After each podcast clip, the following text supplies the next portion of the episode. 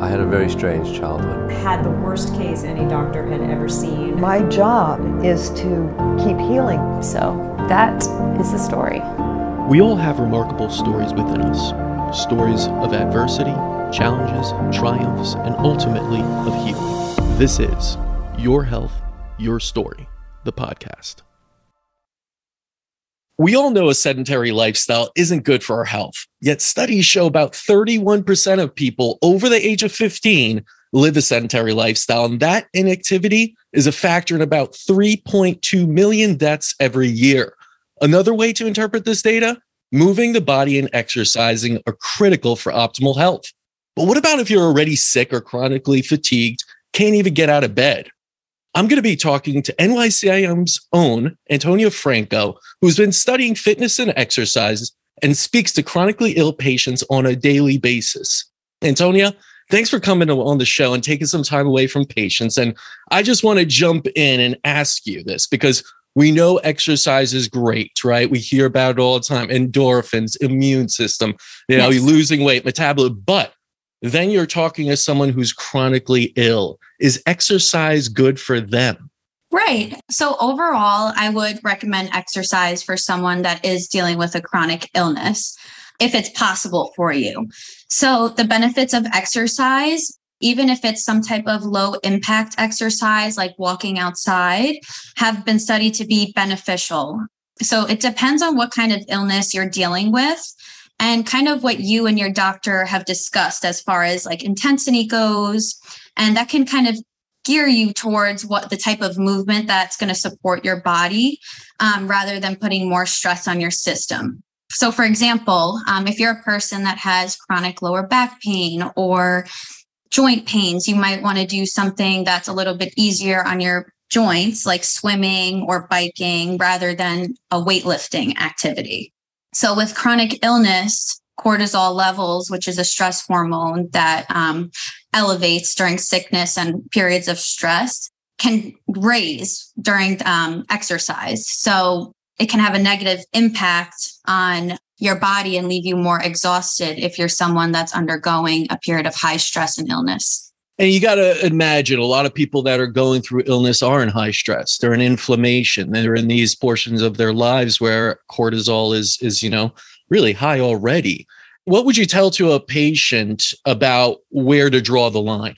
Because yeah, it's easy to to walk around and and but then you start moving a little bit more. You might do some of the swimming, but you might feel a little pain, which could be soreness or could be pushing it too much. Right. So, you know, there is always a chance of you feeling like you're overexerting yourself with exercise, especially when you're sick. So, you definitely don't want to push yourself too much um, without enough rest in between your sessions. So, if you aren't getting adequate sleep or getting the proper nutrition, this can have a negative impact on your body and you can show signs of overexerting yourself. Some of these signs, um, you may be a little bit more irritable. You may be feeling a little bit anxious, lack of mental concentration. And you might also, when you're trying to work out, feel a little bit more tired early on in your workout. Um, so, those are some signs to look out for that you're kind of pushing yourself too far to the limit and your nervous system is kind of on overdrive. I wanted to talk to you also about times of the day where people should be working out. I had Dr. James DiNicolantonio on before, and he was looking at chronobiologically for a healthy person. The afternoon is actually better than the morning. He said you can move in the morning, but if you're doing more heavy lifting and everything, wait until the afternoon. You get a few meals in you and everything, and that's when you have uh, the ability to actually do better with, with your exercise. But when you're talking about someone that's chronically ill, it's not an athlete is there a better time of the day to work out? I personally would recommend for patients to try to get exercise in in the morning. I know that for like a regular healthy person, the after afternoon time might be more ideal, but based on research from, you know, all over, cortisol is usually more elevated in the morning and usually reach, reaches a peak around 8 a.m. So naturally, you're going to feel a little bit more alert in the morning when working out because cortisol is higher. In the evening the cortisol starts to decrease so that mm, that's why you might feel a little bit more tired at the end of the day when you're trying to work out but everyone's so different. I say it's very personal. So, depending on the kind of illness you have and what your symptoms are, you should listen to your body. So, if your body's telling you that you feel good in the morning and you want to get in a light workout, whether a walk or a jog or biking in the morning, then do it. If you're feeling tired at the end of the day, then don't do it everyone's so unique and different and it's kind of really personal to how you're feeling with what you're dealing with and would you recommend that people try and get outside as quickly as possible when they're working out? Meaning like combine the two. We know that vitamin d some you know exposure to sunlight as well as fresh air is usually good. Would you recommend that to people or just say just go to the gym and walk on the treadmill for sure. I would definitely i think getting outside is better than working out inside I think the fresh air and getting in the sunlight, like you said, gives you a mood, you know, it boosts serotonin. Whereas when you're working out in a gym, you're just surrounded by like a few walls. There's no real like natural light. There's a lot of people, it can be overcrowded. So I feel like if you're someone that doesn't like that overstimulation of the gym, then working out outside would probably your be your best bet. So it's just a lot more calming and relaxing. And a lot of people like to go and get their exercise where there's a view. So if you're walking by the ocean or something like that, then that's super beneficial for you mentally as well as physically. Yeah, I think people need to change their definition of like working out because we think of working out as you have to be in a gym.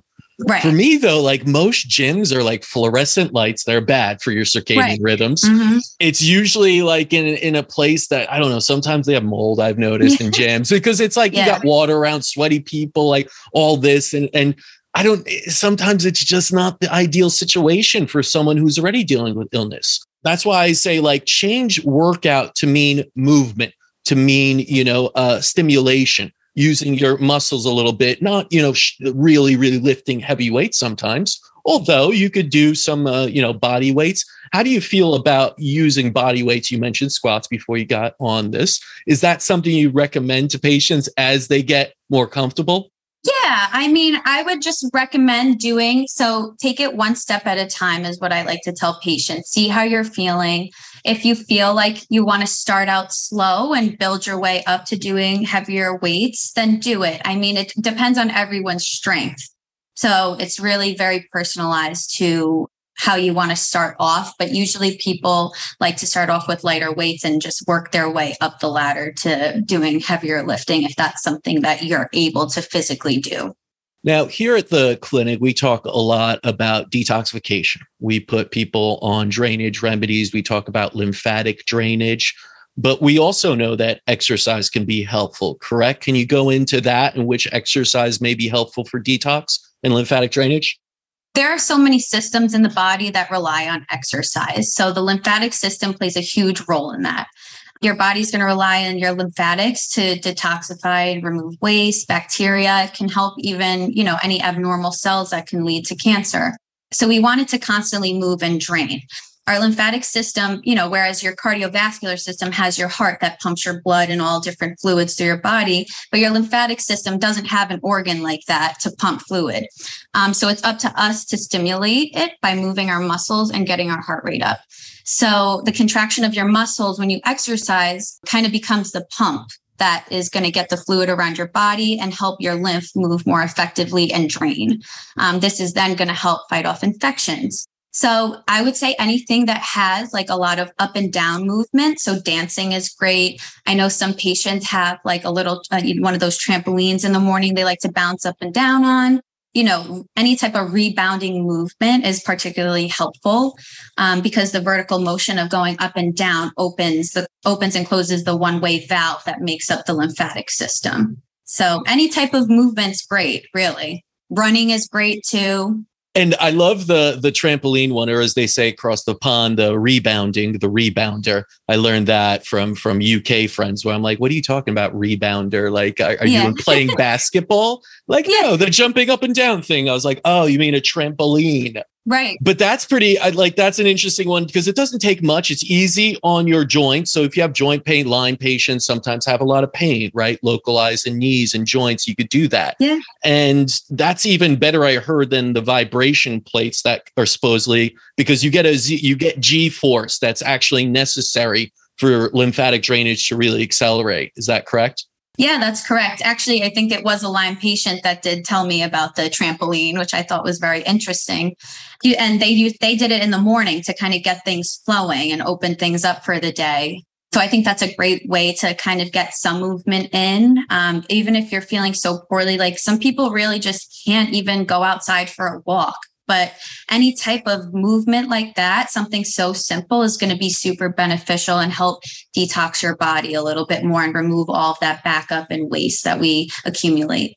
Yeah, one additional tip I learned from my father, Dr. Schultz, uh, who, who, I am not. Everyone thinks I'm Doc. I'm like, no, I'm just regular Casper well, Schultz. He's Dr. Schultz. but uh, he's, you know, he always said just do a, a, hot cold shower as well. Like do do the, you know, and then do that. That stimulates also this this kind of polarity of everything, just like the up and down on a trampoline. So if you did a few minutes trampoline, hot cold shower, it doesn't have to be too hot, too cold it could just be mild. That even gets you going and also gets the nervous system going. Now, speaking of, of blood flow and getting things going, how do you feel about stretching? I love stretching. I love stretching. I think stretching is amazing. It's great for blood flow. It's going to boost oxygenation levels to your system. Um, it's going to help deliver any nutrients to your muscles. And it's also going to help um, remove metabolic waste like carbon dioxide, ammonia, and uric acid that kind of gets stuck. I love um, dynamic stretching is really great. So when you're kind of using controlled movements um, to gradually increase your heart rate. So some dynamic stretching like jumping jacks, front lunges, um, any type of side lunge, or even like just doing like some arm circles is amazing for you. Um, I personally love stretching. I think it it just makes you feel so good for the rest of the day. Personally, I like to do in the morning, but yeah, any type of stretching is going to be beneficial to get things moving too. Is there like a singular stretch? If someone's listening right now and they're like, I hate, I hate stretching and I will only do one. Yeah. One particular stretch that that, you know, is it like touching the toes is the best? Like what is there a best stretch out there? First, I don't know if there's one singular best stretch. I guess whatever feels good to you. I mean, some people like to, you know, bend over, touch their toes. Some people like to do sitting stretches. Um, some people, I mean, yoga is super beneficial too. If you're into yoga, that's all based on stretching movements. So even if it's as simple as just sitting on the floor in a butterfly stretch, that's also really beneficial for your lower back. It opens up your hip flexors. So it's just whatever you feel like is good for your body and your system.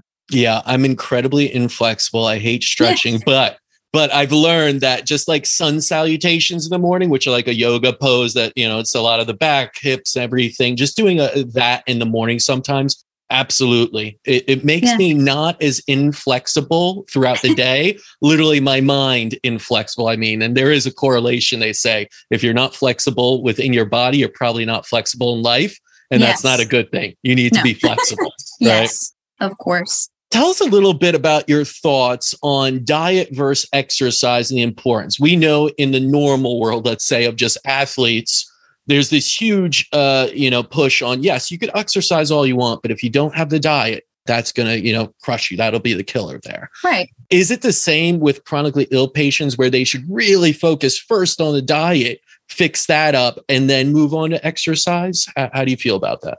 Um, I don't personally feel like one is better than the other. I I think that you need, of course, a great diet to help boost your system and boost your immunity. So I think that maybe yes, you should start off with having a good diet and then kind of incorporate exercise on top of that. Because let's say you're just exercising and you're eating all this processed food, it's kind of going going a little bit out the window if you know per se. Yeah. um you know because you're uh, when you're exercising you are trying to boost your immune system. You're trying to detoxify your body. So if you're adding more garbage into your system and not really taking into consideration your diet per se it's kind of not going to be as beneficial as it would be if you were eating the right foods. Yeah.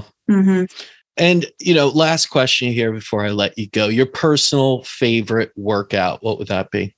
Personally, I like to combine a little bit of cardio and weightlifting. I like to try and like increase my weights at the gym. I feel like it's a great way to get rid of any stress or frustration from the day. But I also like to try and go for like a 10 minute mile run on the treadmill. I'm a little intense. I'm a little intense at the gym. I really like to get like work up a good sweat. I think that even like going in the sauna is beneficial um, for most people. I'm not really into like any type of fitness class. I like to do my own thing, but everyone's so different. Then we, you know, my coworkers love the soul cycle classes. So everyone just has their own ways of enjoying. You try to enjoy your exercise as much as you can. You want to make it something that feels good for you and feels good for your body. So whether that's jump, jumping on your trampoline, stretching, running, going outside for a walk, if you can just find some type of movement, then that's great. But yeah, I, I like to combine cardio and weights. Nice. Yeah, I'm I, am i am not much of a class guy. Just just the old school weights, a little bit of a you know the jump rope outside. Now that it's nice here in New York, I'm not and then good tennis. at jump roping. no. It's no. it, it, takes time. Like the yeah. first time, yeah, you're like you trip over yourself, you get like three, four, and you do it. But then after a yeah. while, you're just like, all right. And I will say, weighted jump ropes are better than the speed ropes as far as just like you know going for it. But it, that's it's a, a good one for the lymph. That's yeah, that too, right? Yeah. The jumping up and down. Yeah, exactly. Well, Antonia, thank you so much for sharing this knowledge and everything yeah. and, and letting people me. know. Absolutely. And for anyone listening, Antonia broke it down really well. You just got to find what's comfortable for you. Yeah. And there are so many options out there, whether that is just going for a walk in the afternoon mm-hmm. or looking up different things, whether it's Qigong, yoga, Feldenkrais, even natural movements from the past, stretches, so many options just move a little bit yeah. each day and consider that exercise. So thanks again, Antonia. And yeah. until next time, keep writing your own healing story.